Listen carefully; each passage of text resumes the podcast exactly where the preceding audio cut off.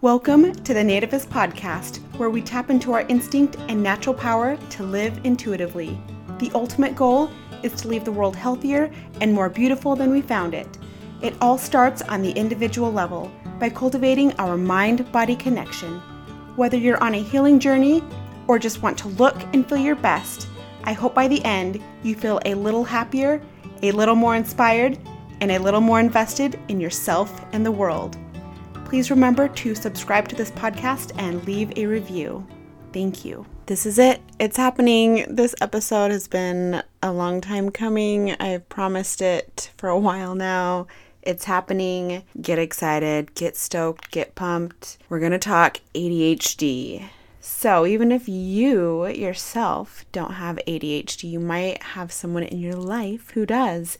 And when I t- posted about it a while back, there were quite a few of you who said, yeah, your spouse has it, your partner has it, your kid has it. So there's some sort of degree removed maybe from ADHD if you don't have it, but likely you experience someone who does. And, anyways, even if not, it's good information to have because, I mean, I'm willing to bet that somebody in your life, whether a coworker, um, a friend, somebody has it, and it's helpful to know why they are the way they are, what makes them tick, and maybe how to interact with them optimally for continued success. So let's dig right into it. And as a disclaimer, I want to start by saying I know some have strong opinions on the overdiagnosing of behavioral disorders. I'm using quote unquote marks, quotation marks, air quotation marks. I know some people have very strong opinions on ADHD and how it's overdiagnosed, etc. And I know some say that real unrealistic expectations of kids, let's say, are to blame and this leads to overdiagnosing. For example, they might say just because kids don't sit at a desk quietly all day at school doesn't mean there's something wrong with them or they need medication. I agree.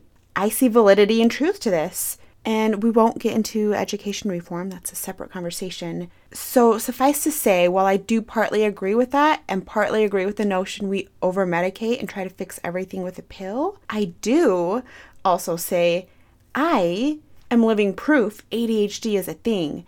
I view it not as a disorder per se, but as a classification of brain design and how you're wired. It's just how my brain works. And it's a way to describe it and to understand it. It's a reference point.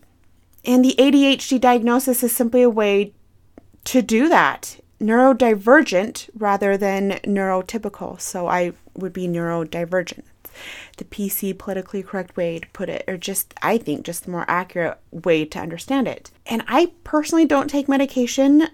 I did try it. I didn't like it. I only tried a couple different kinds.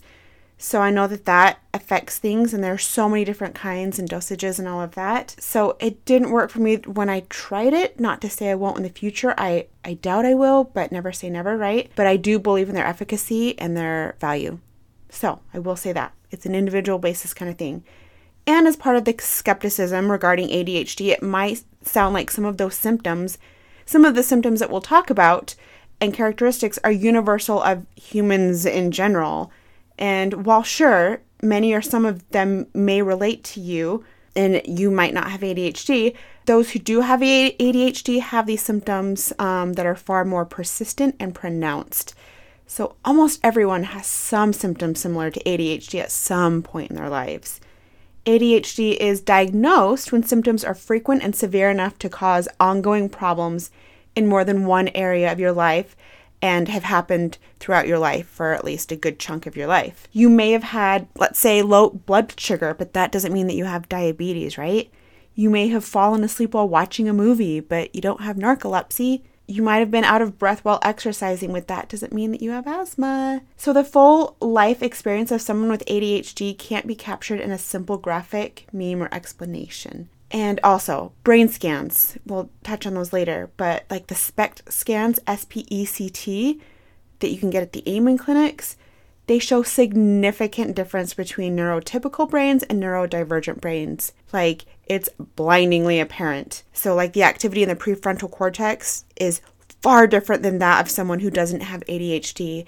And if you follow Chalene Johnson, love her, She has ADHD, her husband doesn't, so she's shown her husband's scan and her scan side by side, worlds apart, you guys, worlds apart. So let that be known. And let's talk ADHD. I'm a big fan of starting with definitions. So, what is ADHD? ADHD is an abbreviation for Attention Deficit Hyperactivity Disorder. It's a unique experience and a unique set of traits for each individual, so it doesn't manifest consistently or the same necessarily with everybody. ADHD is split up into three main presentations. So, if you have your hyperactive impulsive type, number one, number two, inattentive type, number three, combined type. So, inattention, and I'm going to gloss over them and then we'll get into detail after. So, inattention, difficulty staying on tasks, sustaining focus, staying organized. And this isn't due to defiance or lack of comprehension. It's not that they're dumb or that they're being rebellious. No. Okay, hyperactivity. They move about constantly, including in situations when it's not appropriate, like in the middle of class, maybe, though that can be appropriate. Let's say that they excessively fidget or tap or talk. Um, in adults, hyperactivity may mean extreme restlessness or talking too much. Okay, moving on to impulsivity. This may mean acting without thinking or having difficulty with self control. This could also include a desire for immediate rewards or the inability to delay gratification, may interrupt others or make important decisions without considering long term consequences. Some of the common traits among all of these poor concentration, disorganization, impulsivity, hyperactivity, mood instability, emotional dysregulation, and far more. There are quite a few, and we'll get into those later. Like I said, many people may experience some inattention, unfocused motor activity, and impulsivity, but for people with ADHD, these behaviors are more severe and frequent, and they really do interfere with or reduce the quality of life and how they function socially, academically, professionally, etc. It makes a difference. Okay. So, getting into the granular detail with inattention, number one, that's the first type. So, people with symptoms of inattention may often overlook or miss details and make seemingly careless mistakes in schoolwork, at work, or during other activities. They may have difficulty sustaining attention during play or tasks, such as conversations, lectures, or lengthy reading. They may not seem to listen when spoken to directly. They might find it hard to follow through on instructions or finish schoolwork, chores, or duties in the workplace, or may start tasks but lose focus and get easily sidetracked. They might find it um, hard organizing tasks and activities, doing tasks in sequence, keeping materials and belongings in order, managing time, and meeting deadlines. They may avoid tasks that require sustained mental effort, such as homework, or for teens and older adults, preparing reports, completing forms, or reviewing lengthy papers. May lose things necessary for tasks or activities such as school supplies, pencils, books, tools, wallets, keys, paperwork, eyeglasses, and cell phones may be easily distracted by unrelated thoughts or stimuli, may be forgetful in daily activities such as chores, errands, returning calls, and keeping appointments, remembering people's names, stuff like that. Okay, moving on to number two hyperactivity, impulsivity. So, people with symptoms of hyperactivity, impulsivity may often fidget and squirm while seated, leave their seats in situations when staying seated is expected, such as in the classroom or the office, run, dash around, or climb at inappropriate times, or in teens and adults, often feel restless, be unable to play or engage in hobbies quietly, be constantly in motion or on the go or act as if driven by a motor, talk excessively, answer questions before they are fully asked, finish other people's sentences, or speak without waiting for a turn in a conversation. Have difficulty waiting one's turn, interrupt or intrude on others, for example, in conversations, games, or activities. And then the third type is a combination of these. I personally have a combination of both heavy on the inattention, but definitely symptoms of the other two of hyperactivity and impulsivity. Three lesser known symptoms of ADHD. So you have a, your interest based nervous system, so motivated by the level of interest in something rather than the task's priority or importance, causing inconsistent attention. So just because something is really important and needs to be done right now doesn't necessarily mean it's going to spark us into action. Frustrating for us too. Um, let's say it's also activated by a sense of interest, passion, competition, sense of urgency, like a deadline, which can lead to hyper focusing and more likely to get things done when there is a strong emotional push. That's the key. The second lesser known symptom of ADHD, emotional hyperarousal. So, passionate thoughts, feelings, actions that are more intense than the average person I always noticed this in me before I was diagnosed. I was like, why am I so excited about salads? Why am I so. And when I would tell people, like, I would get so lit up and so pumped. I remember I got my first cell phone in high school, and when I went to go activate it, they happened to have Core 104, the local radio station, publicizing that particular cell phone provider. And so they asked me if I would like give some thoughts or something, and I just went ham. Totally like went full salesman mode. Didn't mean to. I was just so pumped and hyped about getting a cell phone. And that's just me. Like when I'm excited about something, I'm excited about something full force. And everybody, like the radio show announcer and everybody else, like the salespeople, were just laughing and like, "Oh my gosh, that couldn't have been better than if we had paid you to say that stuff." That was like a an ad. That was awesome. And that's just that's just me. I just get so excited, and that is symptomatic of ADHD. So going back to it. Okay, so passionate thoughts, feelings, actions are more intense than the average person unconsciously call on the emotional part of your brain to initiate tasks, that emotional element. You may experience higher highs and lower lows that quickly go based on environmental factors. And growing up, I really noticed this. Like, if something got me down, I was down and out. And then if something got me high, I was super high. I even wondered if I had like bipolar disorder. I don't. It's totally ADHD, but because I don't have like manic episodes and stuff like that. But really, like high highs and low lows. And I really didn't understand why. And it's because of ADHD. And also, like when I would get in a fight with my sister or something, I could never understand how she could just, we could have our fight.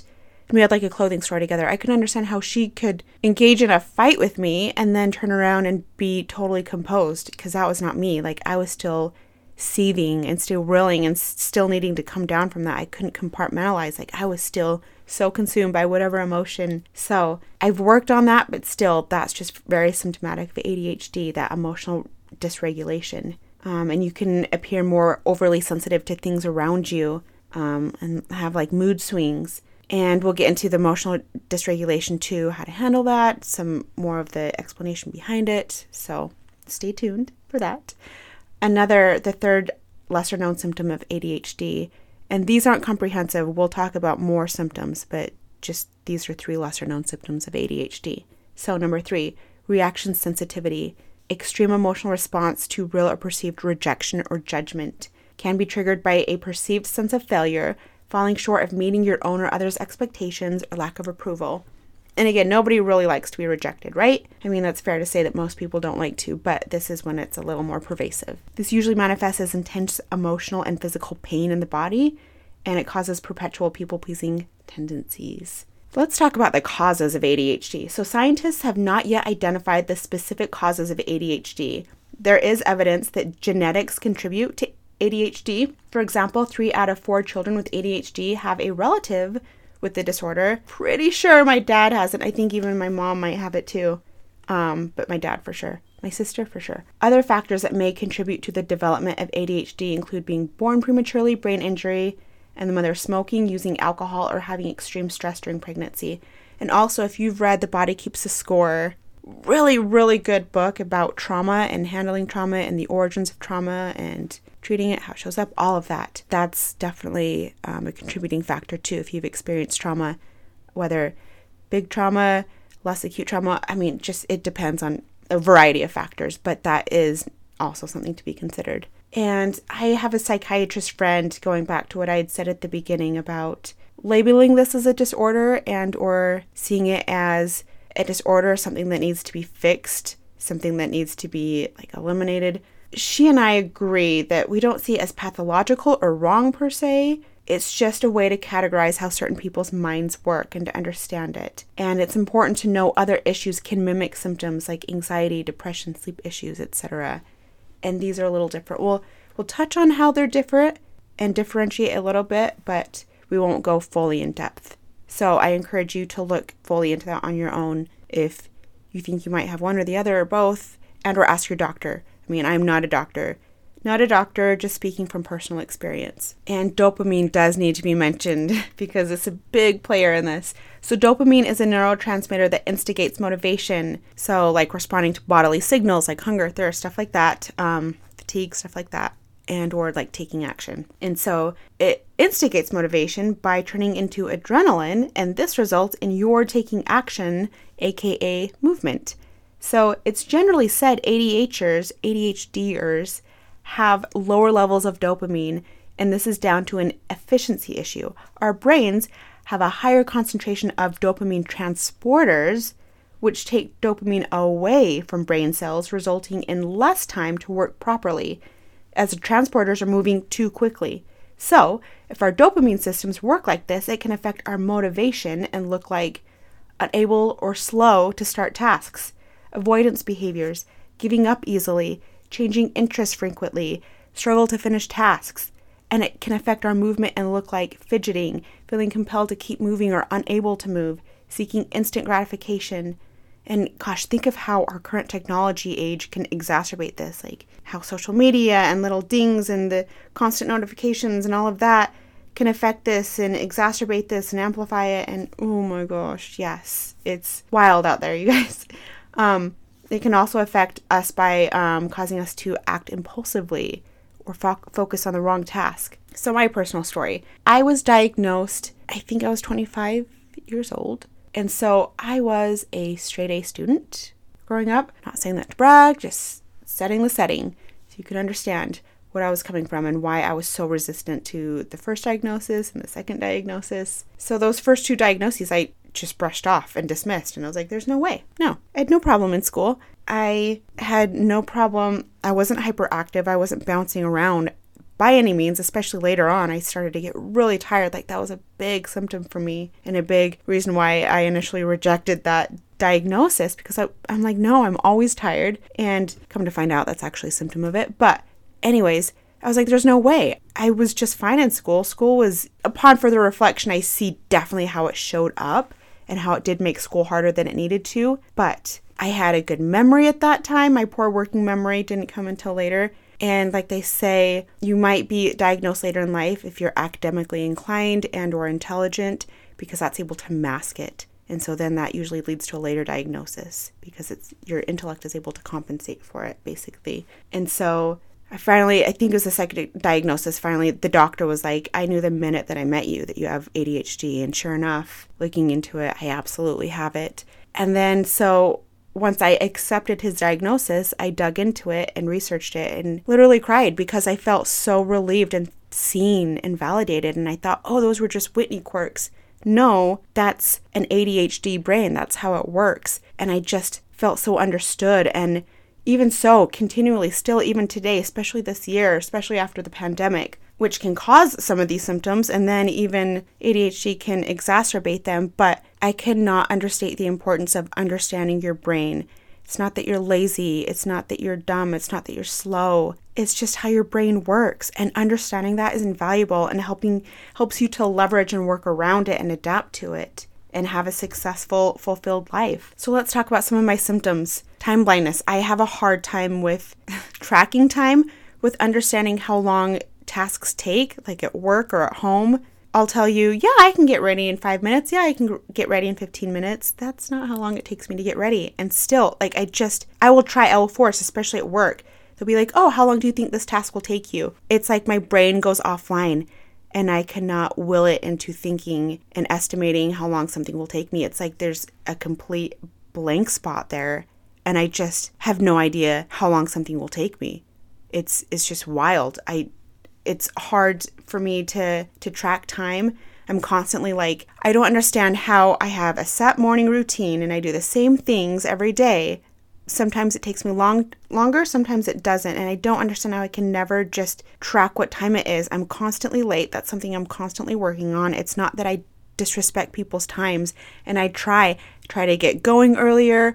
I try all of these workarounds and still it's still something that i have difficulty with and i try try try. Know this i try. But it's still something that just shows how my brain works and so if you have somebody in your life who's constantly late, has ADHD, it's so annoying. I know because I get annoyed when people are late and I feel disrespected. So I try to remind myself if somebody has ADHD, that's just symptomatic of it and that's just the way their brain works.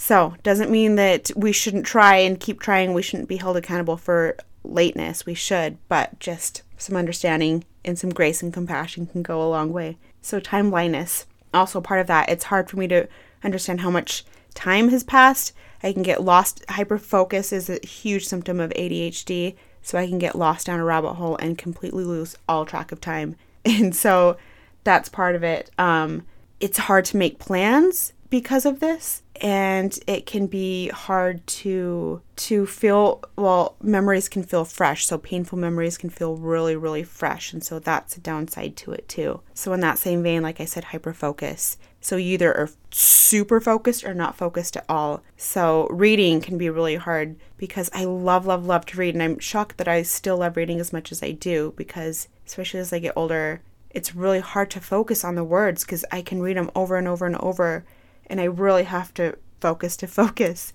And it's a struggle sometimes, a lot of times. But then if I'm interested in something, there goes three hours, there goes five hours, and I am all in and I will become an expert. I mean, this is great, especially like for my skin complexion issues that I've been working on. I can cover a lot of ground and become an unofficial expert because I am so, especially emotionally motivated. I'm emotionally motivated and hyper focused and you can just go deep. And so that's a highlight that you can cover a lot of ground and you can really absorb a lot of information, but also you can lose time and productivity and stuff like that. And so, I mean, high sides and low sides, right? Executive dysfunction. I always thought that there was something wrong with me and or I was lazy and I just didn't understand, but executive dysfunction and this involves your prefrontal cortex. So again, neurological bases to all of this. It's not just abstract theories. They've tracked it through neurological imaging. But executive dysfunction, I struggle with following through on actions, ideas, easy tasks. So, as a creative, which is symptomatic of ADHD too, I have so many ideas, and I've talked to a lot of friends who can definitely relate. So many ideas, but the follow through is tricky, and even easy, simple tasks like some tasks and chores and stuff actually doing it. It's like you know it needs to be done, you know it needs to be done right now, but to actually mobilize your limbs and your body and to just do it, it's like it's so aggravating and frustrating because like why can't I make myself do it? I know I need to do this, but there's such a disconnect. so weird. Like I will get you guys, I will get packages, stuff that I'm super excited about that I personally ordered, and I will hold off on opening them sometimes for weeks, sometimes for months sometimes I'll, I've been trying to get over that hump and actually just open them as soon as I get them um, to eliminate clutter and all of that. But it's it's the wildest thing, and I really have a hard time explaining it. Like it just part of it is you just are trying to avoid any complications or complexity. Like if something like assembly of like a toy that you got or something like that. Um, because it just feels like sometimes things are harder than you expect them to be. So you just are trying to procrastinate on that. You don't want to deal with it, but a lot of it is just that disconnect and that executive dysfunction. And it's just, uh, it's frustrating. It really is. So also just following through and you have ideas, but actually following through on them is that executive dysfunction that is symptomatic of ADHD. I pay better, another symptom is I pay better attention when I'm moving and they've explained why this is and activates you in certain parts of your brain. It keeps part of it sufficiently activated so it's not free to get distracted. You're able to engage in listening and paying attention. So, for example, when I was little, I always noticed that I would go with my mom to her college classes and I would color, and I was able to absorb so much. I was a, I'm able to absorb so much like at work or wherever whatever I'm doing, podcast, whatever. If I'm moving, um, if I'm doing house chores, that helps. Um, my mind still can wander, and that's I'm constantly rewinding podcasts. But if I'm engaged somewhat in like a mindless activity, like drawing or coloring, something that I really don't have to think about, then that helps significantly. Part of that also is moving. I pace when I talk on the phone, and that was one of the first symptoms that I clued in on when I was researching it after I was first diagnosed. Like, oh, that's the thing and that's part of the same idea is it engages part of your brain so you're free to to listen and to concentrate on whatever's being said. And like in workout classes and stuff, especially if you're like standing and lifting, and or even just when I'm lifting on my own, I'm constantly moving. I have to move because that's how I'm able to stay engaged. So, I mean, there's a lot of activity, though I'm still tired too. So, I mean, it's just all over the place with some of these symptoms. And there can be co symptoms too because I also have sleep apnea. And so you can also have, there are other conditions that are very um, commonly associated with ADHD, like mood disorders, like anxiety, depression, stuff like that. So sometimes it's hard to tease out what is what. They kind of fuel each other. So sometimes that can be hard to treat and diagnose, but just understanding ADHD purely in and of itself here maybe will help clue you in onto what else could or could not be going on with you or with someone you know. Okay, hopefully this is making sense. I'm trying not to go off on a tangent like I typically do and it's I feel like it's even more highlighted now that I'm thinking and talking about ADHD so I'm trying to stay on task and focused. So hopefully it feels like that to you. So thank you for bearing with me and listening.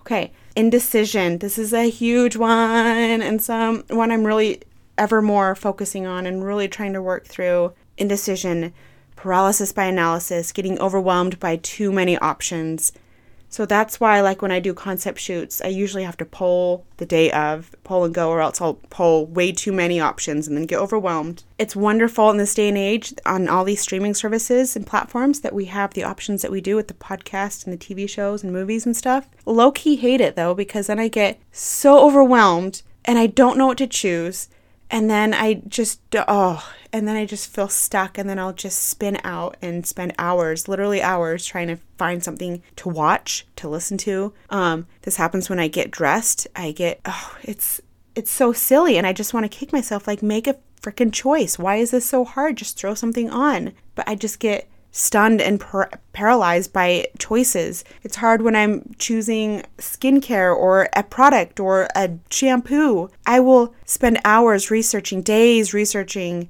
and then it's hard to pull the trigger. And it's like, well, there could be something cheaper, or something more effective, or something this, or something that. And good enough isn't good enough. And I just want the best. And I've really tried to live by that good enough. I mean, sometimes you do need like the optimal option, but more often than not, good enough is good enough. And that's a muscle too. So the more decisions you make, the stronger that muscle gets. So I'm really trying to, to focus on that and just make decisions and pivot if I need to. And it's okay. But what's more important to me making the right decision is just making a decision in a timely manner, just quickly. So that's something I'm working on. I get overwhelmed easily. Sensory stressors like loud noises, bright lights, conflicting conversations, all of that can really irritate me and overwhelm me and then I just kind of shut down and really extreme temperatures too like I just shut down and then it just really can't work. So, you might relate to that. While watching movies, I get distracted by I get distracted by so many things other than the plot and the dialogue and what's going on. Like I'm focusing on, oh, he's a really good actor. What makes a really good actor? Like the psychology of the plot or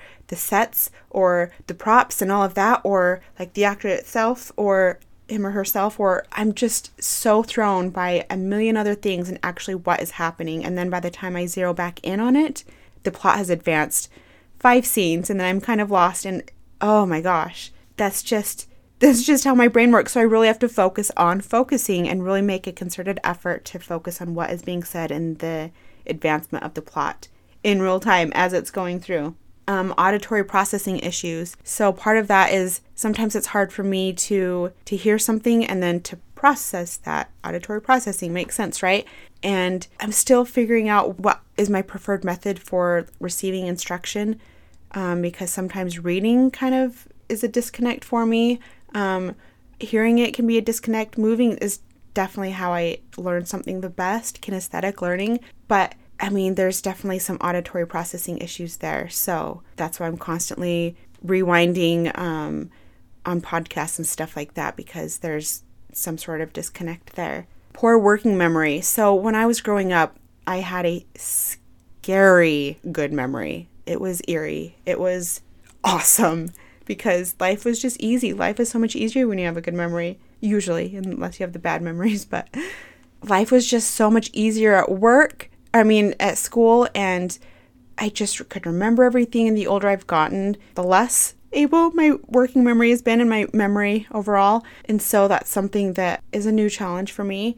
Um, your working memory, so anything like especially recent or anything like like equate it to like a clipboard on your computer or whatever. Like you heard somebody's name, you were introduced to somebody and then learned their name and then immediately forgot it. So that's an example of poor working memory. So I would constantly get down on myself for not having a good working memory, especially as an adult, because that's really crucial to adulting, successful adulting, um, because I'm constantly forgetting to do like things around the house or other things. And so I'd really just get down on myself. Like, why can I not adult successfully? I just feel like such a loser adult. What is wrong with me? And that's just part of it. And so understanding that that's just symptomatic of ADHD has helped me give myself grace. And that right there is just and then, ironically, that actually helps me be better And I just have to be more conscious and try to be more mindful and present in the moment um, because you can work with it and you can live successfully with ADHD and overcome some of these symptoms. And so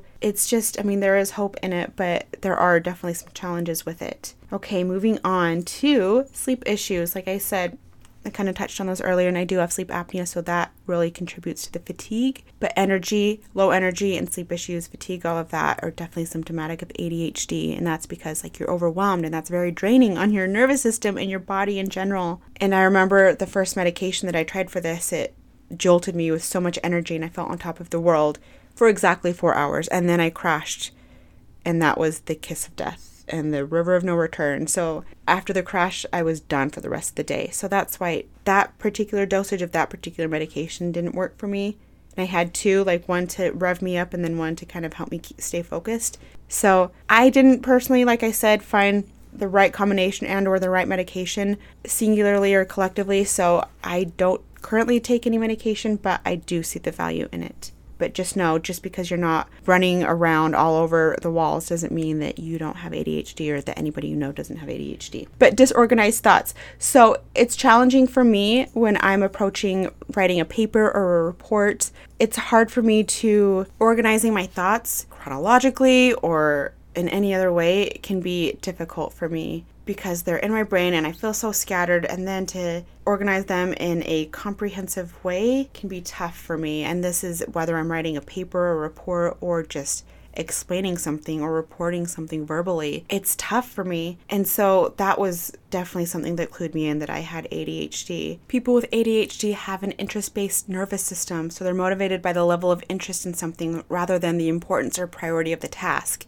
And this can cause inconsistent attention. And this is something that I had mentioned earlier. And they're activated by a sense of interest, passion, competition, sense of urgency, like a deadline, which can lead to hyper focusing, and more likely to get things done when there is a strong emotional push. Creativity is a huge symptom, um, or upside, I should say, of ADHD. Superpower. I'm very thankful for that. And the creativity that comes with the way my brain works. You get all these ideas, and it's really, really cool, especially when you're in that flow. A surprising symptom that I recently learned is mono eating.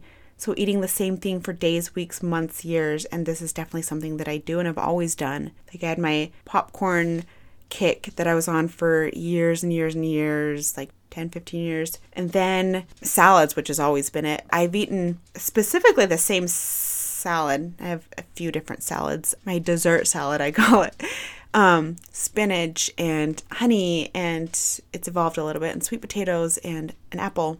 So I've had that every day, multiple times a day, and I have to like talk myself out of. I now have two of those a day, but I mean, for a while, that's all I wanted to eat, and I still crave it, you guys, daily. After oh my gosh, it's been six years. I still strongly crave it daily, and other things that I crave daily and that I just want to eat. And I learned part of the ADHD brain, and I think part of it is because it helps with decision making and it eliminates choices that you have to make and decisions you have to make. But truly, I truly just crave it, and that's just part of it. And if it works for me, I mean, it's veggies that I crave, so that's great, right? I'm gonna roll with it. Uh, moving on, I talked about mood swings and strong emotions, and you feel really deeply.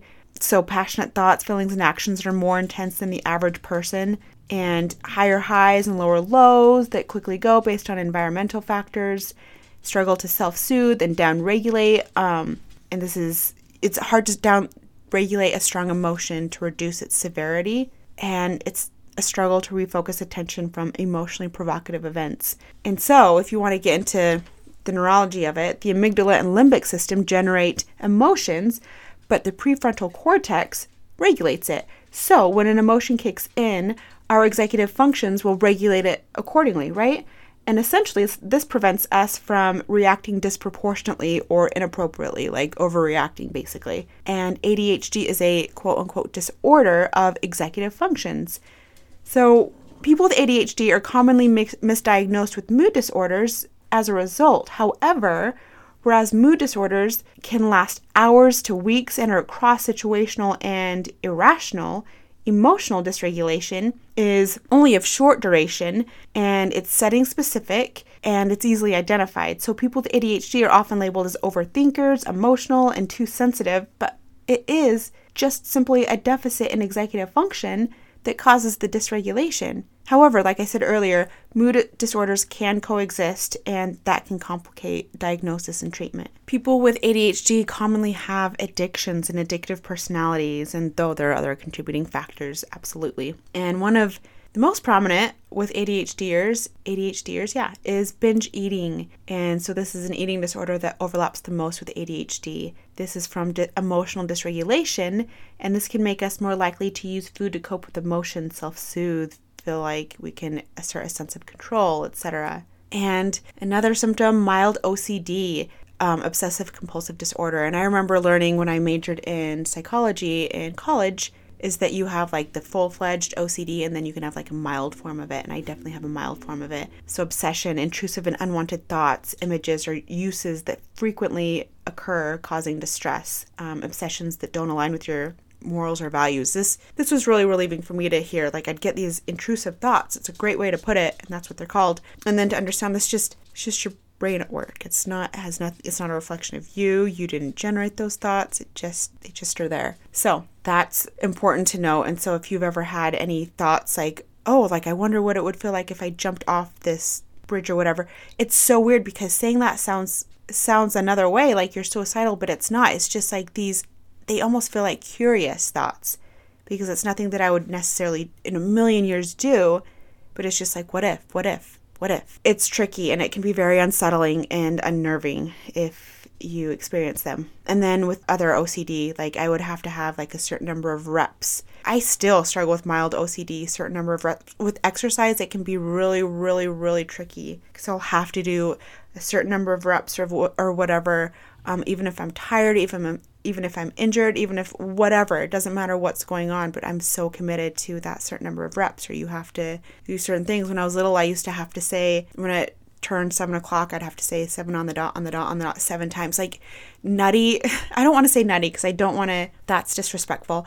Just little quirks like that that could happen that I'd outgrow and then I'd acquire a new one. And so little things like that um, that can manifest um, from mild OCD but that's very co-symptomatic with ADHD. And compulsion, so repetitive mental or physical behaviors that aim to reduce the anxiety of obsessions. Um, and like I said, this often co-presents with ADHD. And fun fact, you can actually develop OCD at any time during your life, but you're most likely to develop it while you're young. With ADHD, sometimes it's tricky to get into the zone, the work zone, but once we do, we crush it.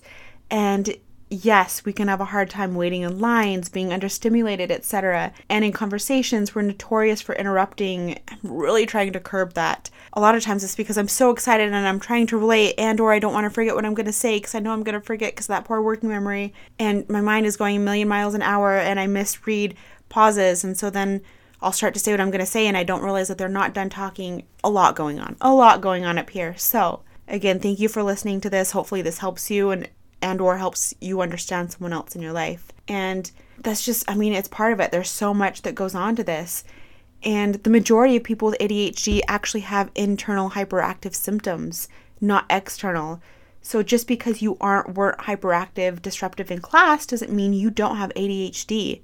So, as my doctor informed me upon diagnosis, fatigue can be a classic symptom and overstimulation is an energy suck. So, that makes sense, right? And girls, in particular those in elementary school, are missed and overlooked with ADHD diagnoses because they tend to be more motivated to meet social norm expectations, like people pleasing, and they work very hard to not be a problem. So, they fly under the radar. And studies are finding ADHD symptoms, particularly for girls with inattentive type don't start showing symptoms or struggles until middle school, where there's more pressure and stress to manage. And even then, what they what they present at school doesn't show all of their extra effort behind the scenes to be successful academically and a lot of late diagnoses. And there are some contradictions with ADHD, and let's talk about those. So, for example, you need time to verbally process everything, yet you have no patience when others do. Ugh. I have a tough time keeping attention and focus when people beat around the bush and take a long time telling a story, making a point. But, I mean, if you're listening to this podcast, you know that I also do, and I can also be long winded and go off on tangents. I hate structure, another one. I hate structure, but I still need it to function. Ah. So I do much better with routines, and I have two modes off and beast mode. So with ADHD, I got to get over that initial hump of inertia to be fully activated, but when I do, I am good. And routine helps activate me. And another one, I either hyperfocus or don't focus at all. It's one or the other. another one, I constantly crave stimulation but get easily overstimulated. I hate being interrupted, because I'll lose my thought, but I often interrupt people because I'm so excited or trying to relate or misread a pause in the conversation, like I said. Another one, I hate external expectations, but I thrive with accountability.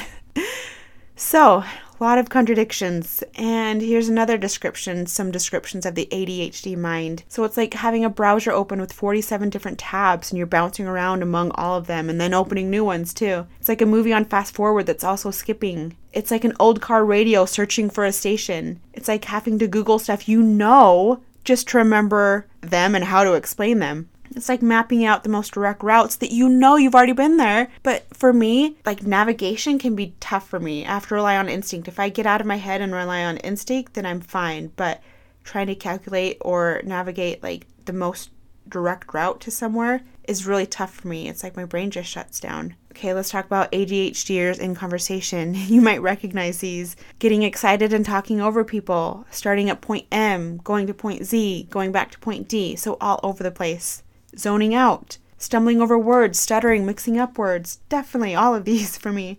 Tangents, unrelated points, repeating a thought on loop until you can share it, taking things personally, impatience with slow paces. So, that's not only for if you have ADHD, but also if you're an outsider observing ADHD. So, let's say that you do have ADHD. Here are some signs your mind is overstimulated. You're unable to absorb any new information. You can't tolerate loud noises, bright lights, or other types of sensory stressors. You feel tired even when you've had enough sleep. Your daily, simple, easy tasks like washing the dishes feel overwhelming.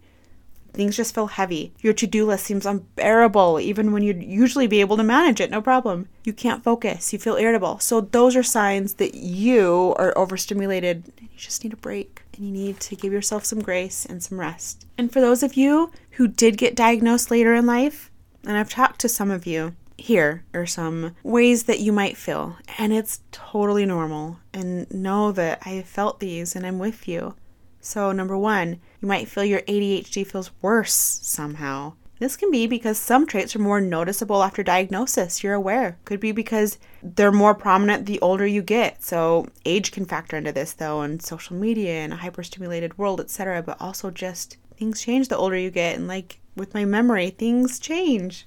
Another, like I said earlier, the more academically inclined or intelligent you are, the more successfully you'll be able to mask it earlier on in life. And then you can encounter serious challenges after. Um, and part of this is from not having the same structure, habits, routines, so that it can hit ADHD can hit you maybe in middle school or high school or college or even after. Mine was after college. Um, and like I said, another contributing factor to this is once you leave the very structured environment of youth and school and people telling you what to do and where to do it and how to do it, and once you hit adulthood, that changes and you're suddenly responsible for creating the structure, and this can reveal and worsen symptoms. So, what's also normal? Feeling confused about whether or not to share your diagnosis with family, friends, or work. You might even feel a little bit of shame or stigma. You might feel overwhelmed by all of the information out there. You might feel worried about trying medication and discouraged if it doesn't initially work. And you got to try different types and combinations and dosages and give six weeks for those to work and then try again. And is it the medication itself that's not working? That specific type or is it the dosage or what? And then tweaking it and coordinating it with the other if you're taking another dosage i mean or another some another medication that can feel overwhelming. But stick with it. If that's your proposed chosen path give it a go. Try it out. See if it helps. And i'll talk about this later at the end and some of the tips. Um, getting a brain scan a SPECT scan can really help like clue you and tell you exactly how your brain works, your individual specific brain, yours, like you, you, you, your unique brain, and or tell you what your brain needs. And there's different kinds of ADHD, and some are actually do worse with medication. So it's important to get a customized treatment plan, and a SPECT scan can do that. We'll talk about that later. Okay, so it's also normal to feel excited about the future and relieved because you feel like I, like I did, understood and valued and seen, and you can get some insight into your brain and how it works and why it does what it does, just some of the different things that it does. And that helps. That has changed the game more than anything, I would say, is just understanding that there's a reason why I feel lethargic or unmotivated or whatever. There's a reason for that, and it's not a character flaw, and there's nothing wrong with me. It's just something that I have to work with, not against. I don't have to fight it and be ashamed of it. You might feel upset and angry you weren't diagnosed earlier. You might feel sad and mournful and ruminative about how differently things could have been. Like, oh, think of all the things I could have done. Think of how much easier it could have been. Think of how much more productive I could have been or accomplished. Mm-mm. You might let yourself do that for a minute, but don't stay there, please. And you might not think things happen for a reason. People have different ideas about that. But one thing to think about is this is a way that you could actually become stronger because of the adaptations you've made, the workarounds, and the resilience.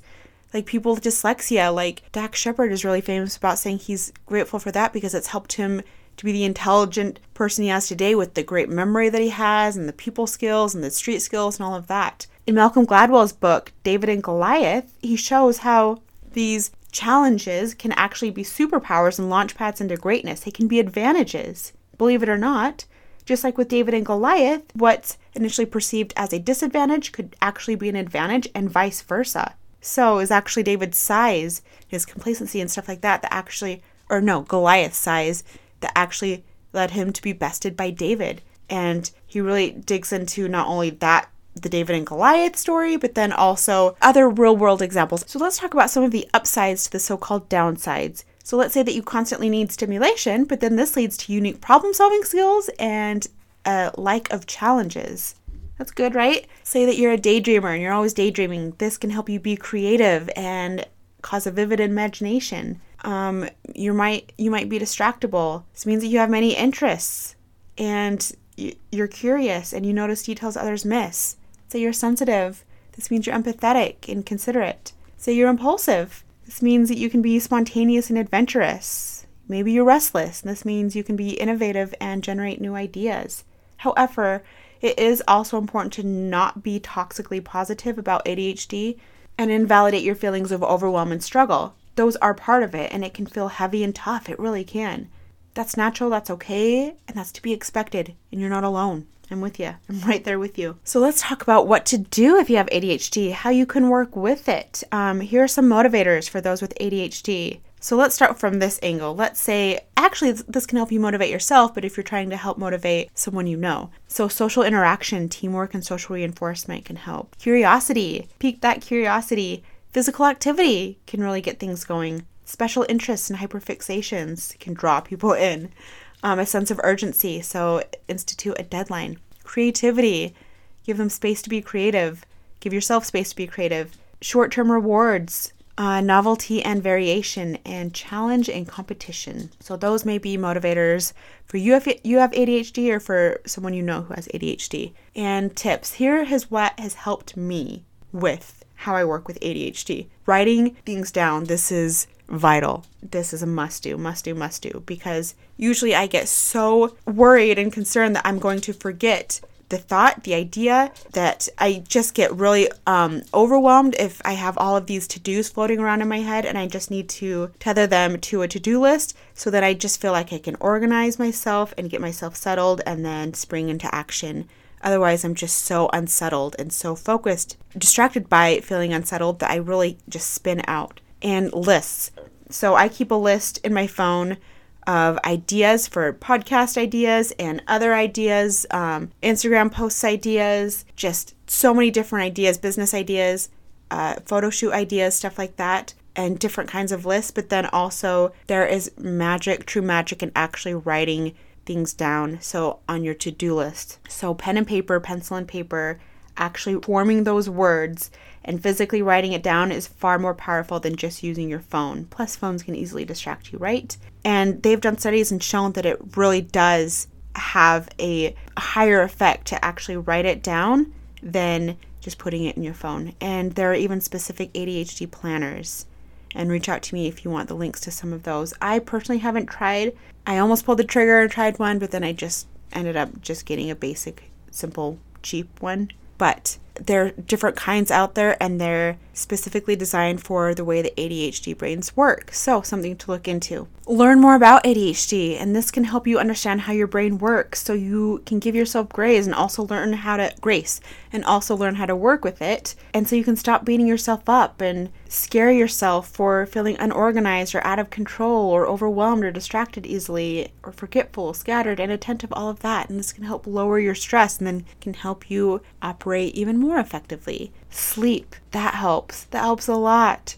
Gotta get your sleep. Walking, another gentle exercise. And if tuning into your body and movement doesn't really help, maybe you need to connect with your intellect. So, for some people, connecting with your intellect is an easier and safer way to regulate than connecting with the body. So there's the assumption that connecting with the body is the only healthy way, and that connecting with the intellect is just another way to disassociate from the body. But let's look into that. So, when we're dysregulated, and emotional dysregulation, remember, is a symptom of ADHD, and our emotion, our nervous system is in distress, the prefrontal cortex of the brain goes offline, and it already has minimal activity often because of, or affected activity also because of ADHD and the way that your brain is wired. So it's going offline, and this can actually increase the distress. And so, if you find yourself reaching for a book or intellectual stimulation when you're feeling distressed, don't fight that. That could maybe be how you are regulating yourself. So, educating yourself, stuff like that, that could actually be what you should be doing because that works for you. And there are different ways to get the same results, different strokes for different folks. That's a good life lesson, right? So, some people need to tune into their body and focus on movement and all of that. But maybe you need to focus on your intellect and read and dig into that. So just know what works for you. Try different things, experiment. I know this can be obnoxious to hear, but lower your stress if you can. Do what you can. Practice mindfulness. Maybe that'll help. That, I don't say maybe that'll help, that has been proven to help time and time again, though we constantly hear it. Often we dismiss it because it's so simple, and surely something so simple can't be effective, right? But often the simple solutions are the best solutions and the more effective solutions. So, if you're tired of hearing it, try it and then you'll see. Yeah, just work with it, not against it. Just do what you can to to know yourself, know what works for you. If you have time blindness, Use timers for daily tasks to get a feel for how long they take. This has helped me. If you have struggles with navigating, you can use GPS apps to help you calculate travel time and give yourself 15 extra minutes so you're on time and or early. What a concept. You can create specific time slots for each major component of your day, including when you should start, stop, arrive, leave, etc. And last but definitely not least, maybe most important, is getting a SPECT scan at the Amen clinics. And they have clinics nationwide, all over. So look up Amen Clinics, A M E N Clinics. Dr. Amen is the one who created all of this, and it's just, I mean, it's a game changer. And I definitely have planned on it. Um, with the pandemic, that's kind of halted my plans for this, but I have renewed my resolve. I'm going to get it done, and I'm so excited to get it done because your brain is your best investment. That it's your body, but also it just affects you, your life, how you feel, how you operate, how you work, how you play, everything, your emotions, your relationships, all of that. And so your SPECT scan can show you, especially if you're developing symptoms of dementia or anything like that, you can halt that and pump the brakes on that. And if you've had concussions or anything like that, you can maybe offset some of the damage from that and undo some of the damage. And so, what better thing to invest in than your brain, right?